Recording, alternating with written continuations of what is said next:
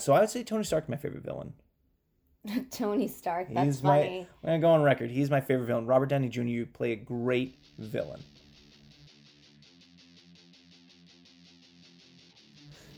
Hey, I'm Xander, And I'm Kim. and we here at Geek Prime are so excited for Marvel's Avengers Endgame that we decided to watch the entire MCU all over again. The whole thing. Today we are going to be talking about Phase one.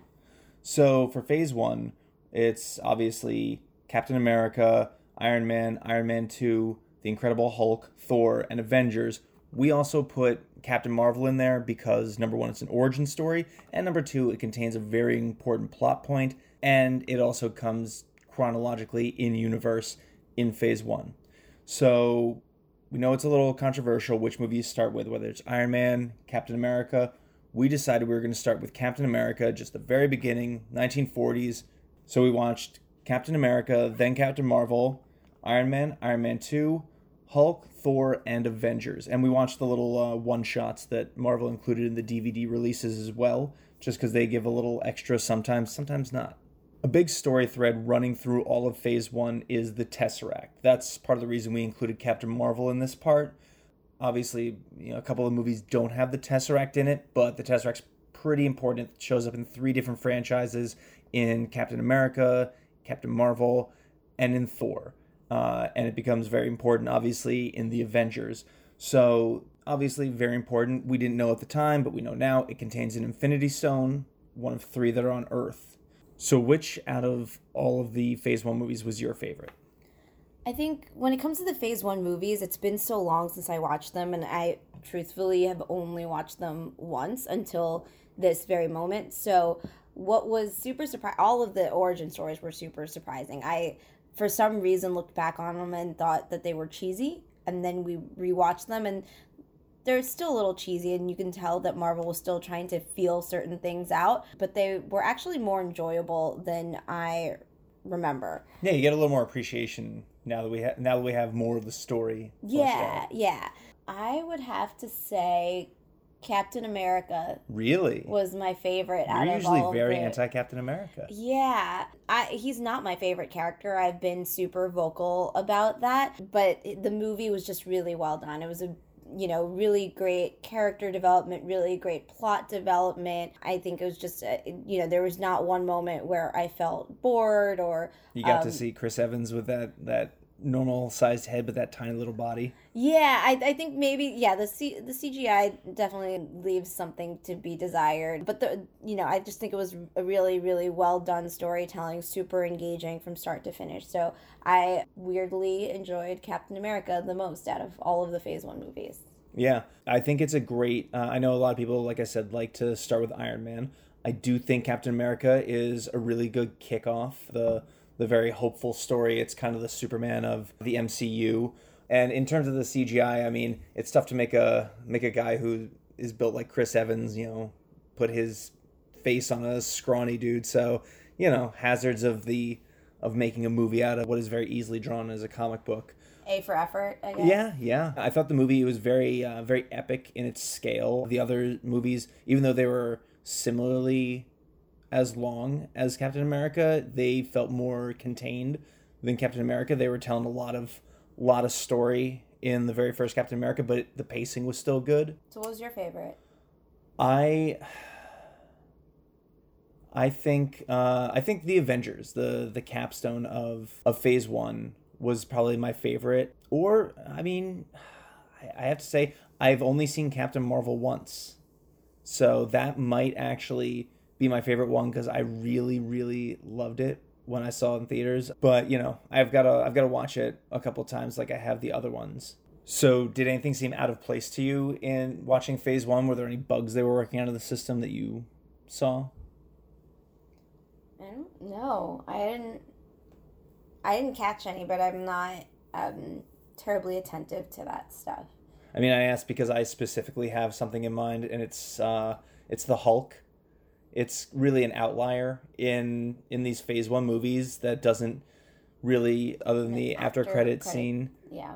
that has Tony Stark talking to General Ross and General Ross himself, who becomes Secretary Ross later in the movies. Though William Hurt, who plays Ross said that Secretary Ross is like a completely different version of the character. There's almost nothing other than references in the Avengers that really mattered from the Hulk to the whole MCU, which I mean, it would have been interesting to see Mark Ruffalo play that character in that standalone movie. I thought Edward Norton did a great job, though. I mean, uh, just like I think Terrence Howard did a great job as Colonel Rhodes in the first Iron Man. But again, there's some scenes in in later movies that I just I couldn't imagine anyone but Don Cheadle and Mark Ruffalo, you know, acting in. Yeah, I think I, I'll go on the record and say it that Mark Ruffalo was my favorite Hulk of everyone who has played Hulk. And I've interviewed Lou Ferrigno, and I still maintain that Mark Ruffalo is my favorite Hulk. There's just something about him as Bruce Banner um, that is endearing, and and then and then he transforms into the Hulk, with, which is this massive sort of destructive force, and the the juxtaposition of those two things, the the yin and yang of those two things, I think Mark Ruffalo nails it. Yeah, no, he does. He does a great job, and I will say I find it weird that I'm defending the Hulk. I've been on record multiple times that I do not like the Hulk at all. I do feel bad that everyone else got three movies and the Hulk got one that was thrown in the trash, basically. So, you know, maybe a little, maybe a little love for the Hulk next time. I mean, he did kind of get half of a second movie with Ragnarok, but we'll cover that in Phase Three.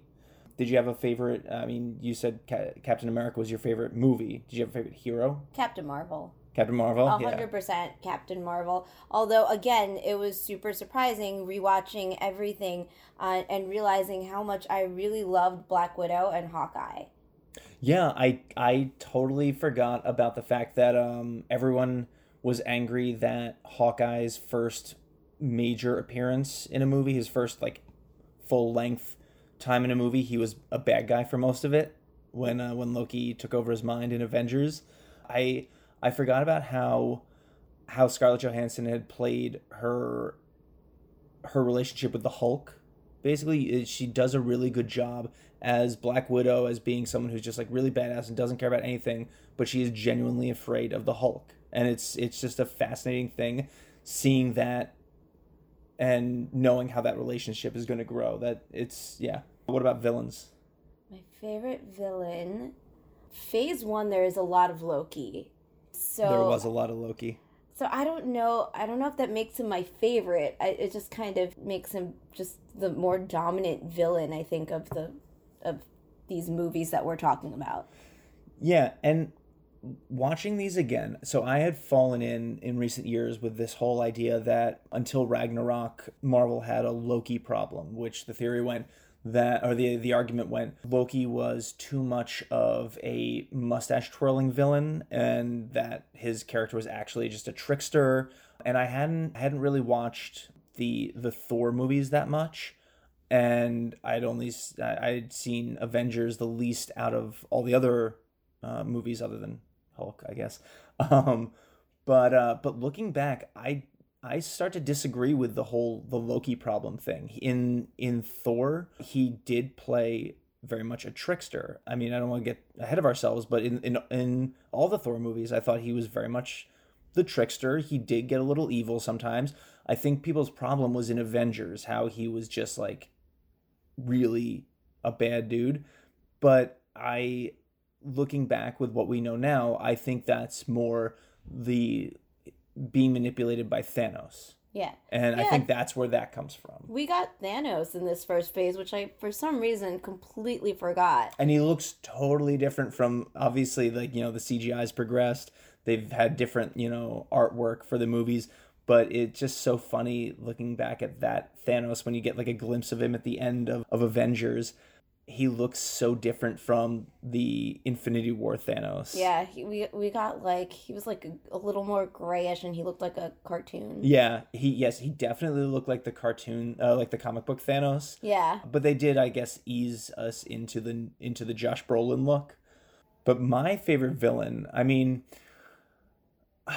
you know, I don't know if I had a favorite villain. I I would say I would say out of this phase, Whiplash was the most understandable villain in Iron Man 2. I mean, he did he and his family did kind of get screwed out of everything by the Starks, and it goes to my whole uh, my whole theory. As much as I don't like the Hulk, I really really don't like Iron Man. I haven't like before the MCU came out.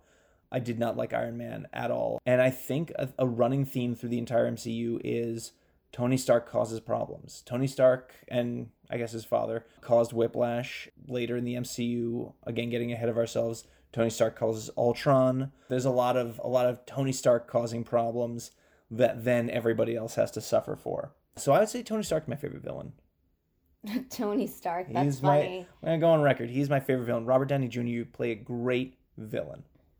So you talked about how you your feelings really changed on Captain America. Did you, did you notice anything else from when you first watched these movies to now? I think I have so on the Tony Stark subject, I think I have a renewed appreciation for the dialogue of of Iron Man. I a lot of his quippy lines, granted some of it's overkill to be honest, and that's what always bothered me about Iron Man is that all he is is these like punchy one-liners.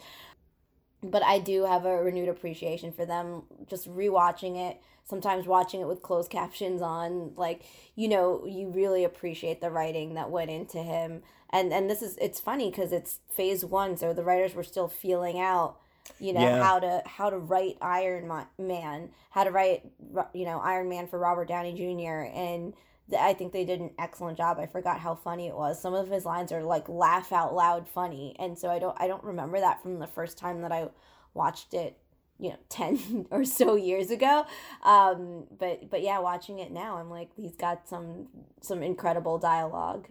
Yeah, and and I think looking back on it now, we were first off we saw these movies years apart, and we were also we weren't used to this one cohesive universe thing. We were used to you know, you got the Batman movies of the 90s, you had the Nolan Batman movies, you had the Christopher Reeve Superman movies. So you had these like you had these hero franchises, but they never really intermixed with each other, you know. The X-Men never met Fantastic Four, never met Spider-Man yeah uh, you know, uh, never met you know Hellboy. I understand those are different companies. Which don't is- don't come at me on Twitter. i was gonna say I, I think one of the most interesting things when i saw kevin smith talk a, a long time ago and he had this excellent defense of, of batman v superman which you know is just it, everyone acknowledges it was a pretty terrible movie even if you were a batman fan or superman fan or even just a dc fan it was a, it was a problematic movie Which we generally are. but Kevin Smith had probably one of the greatest defenses of it, and it it's that you know all these heroes that are or at the time just two heroes, but you know all these heroes that we we see teaming up all the time in in, in comic books and and they're such epic team team ups in the comic books we rarely get a chance to see that come to life in you know in television or movies. So when they do it's it's a rare thing and it's an exciting thing that that you know sometimes tests your fandom. Um but but yeah it's it's an exciting thing. And and you know Kevin Smith for one was excited to see those two heroes finally on the big screen together. And so could it have been better? Could it have been Avengers caliber?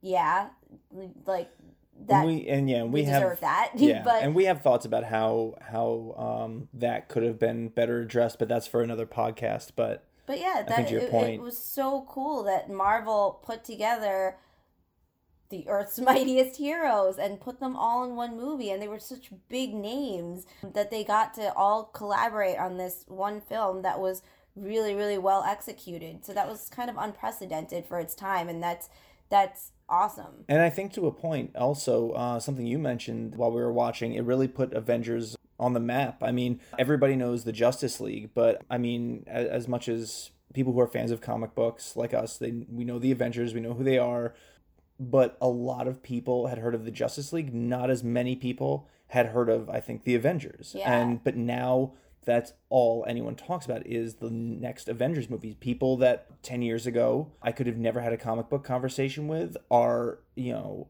are are asking me, "Did you get your tickets for Endgame yet?" you Yeah. know. And it's, you know, it's kind of incredible. And also there's an attention to detail thing that that you and I had had talked about when we were watching it. I think you we're talking about the battle damage on on Iron Man every single movie. Yeah, uh, that was that was amazing, and that's one of those things again that I wish sometimes DC would would pay more attention to that that attention to detail that I as a fan appreciate the fact that you know that Tony Stark does endure battle damage when he goes out there and he fights the bad guys and they and comes sputtering back to uh to Stark Tower. Yeah, that that you know this Iron Man suit isn't invincible. It doesn't just magically sort of heal itself. It it Little sputters. irony, the Invincible Iron Man. Yeah, it, it sputters, it malfunctions. It, it, at the end of the day, it's a piece of technology. So, Mm-hmm. you know, you drop your phone on the floor, the screen's going to crack, you know? Yeah. And so I love that they approached it that way as opposed to, you know, like it either magically repairing itself or it sort of looking battle damaged but not acting battle damaged. I think they, they did a really good job um, blending um, the sort of the fantastic of, of superheroes and the and a little bit of realism. And and honestly i i think i want to sort of close out this this podcast with a i want to close out this podcast acknowledging you know the power of continuity.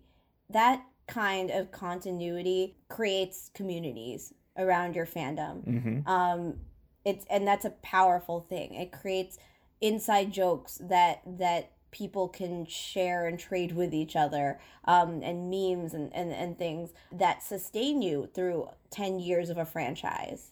I, I think that's that cannot be underestimated. So so that that continuity again unprecedented in this genre of movies. So uh, i i do have an appreciation for you know after watching phase one the the foundation that um marvel lay not just you know for themselves and for Aven- the avengers franchise but really setting a standard for any movie really i'm not just superhero movies but movies based around a fandom that that when you have that attention to detail and you have that continuity that's what creates community around your fandom Yeah, and excitement for it. The way we see excitement for the every new Marvel movie from Ex- from Guardians to Ragnarok to uh, Endgame. yeah that that creates longevity and i and i hope that my other fandoms and i'm not just looking at dc here i hope that my other fandoms sort of pick up on that hmm i think harry potter did an amazing job with that as well so so yeah every fandom out there yeah, Discovery's doing an interesting foray into that in uh in, In Star Trek. Captain Pike's storyline. I, I definitely agree with you. It's it's Yeah. really interesting. and not to throw shade at, at dc i think you know the greg berlanti Oh um, man, Greg DC Berlanti does a great Yeah. job with the DC universe and connecting. It's like a it's like a mini DCEU that that the Arrowverse has created, and uh, the movies uh, for some reason uh, they're not they're not hitting the right notes. And I mean, we have thoughts on how to fix this. If uh, if anyone over at DC wants our thoughts, wants us to write up a spec script, we are more than happy because we love uh, we love DC just as much as we love the MCU, and we want to see that thrive as well. Seems like we are really bleeding into phase two a little bit with some of this commentary. So, like you said, uh, that's the final note in this podcast. We hope you enjoyed it. Please make sure to give us your thoughts in the comments. You can reach out to us on Facebook, on Twitter, uh, Geek Prime X. Uh, you can check us out on Instagram, geek.prime. And if you like us, uh, give us a rating, recommend us to your friends, and as always, keep listening. So until next time, we'll see you later. bye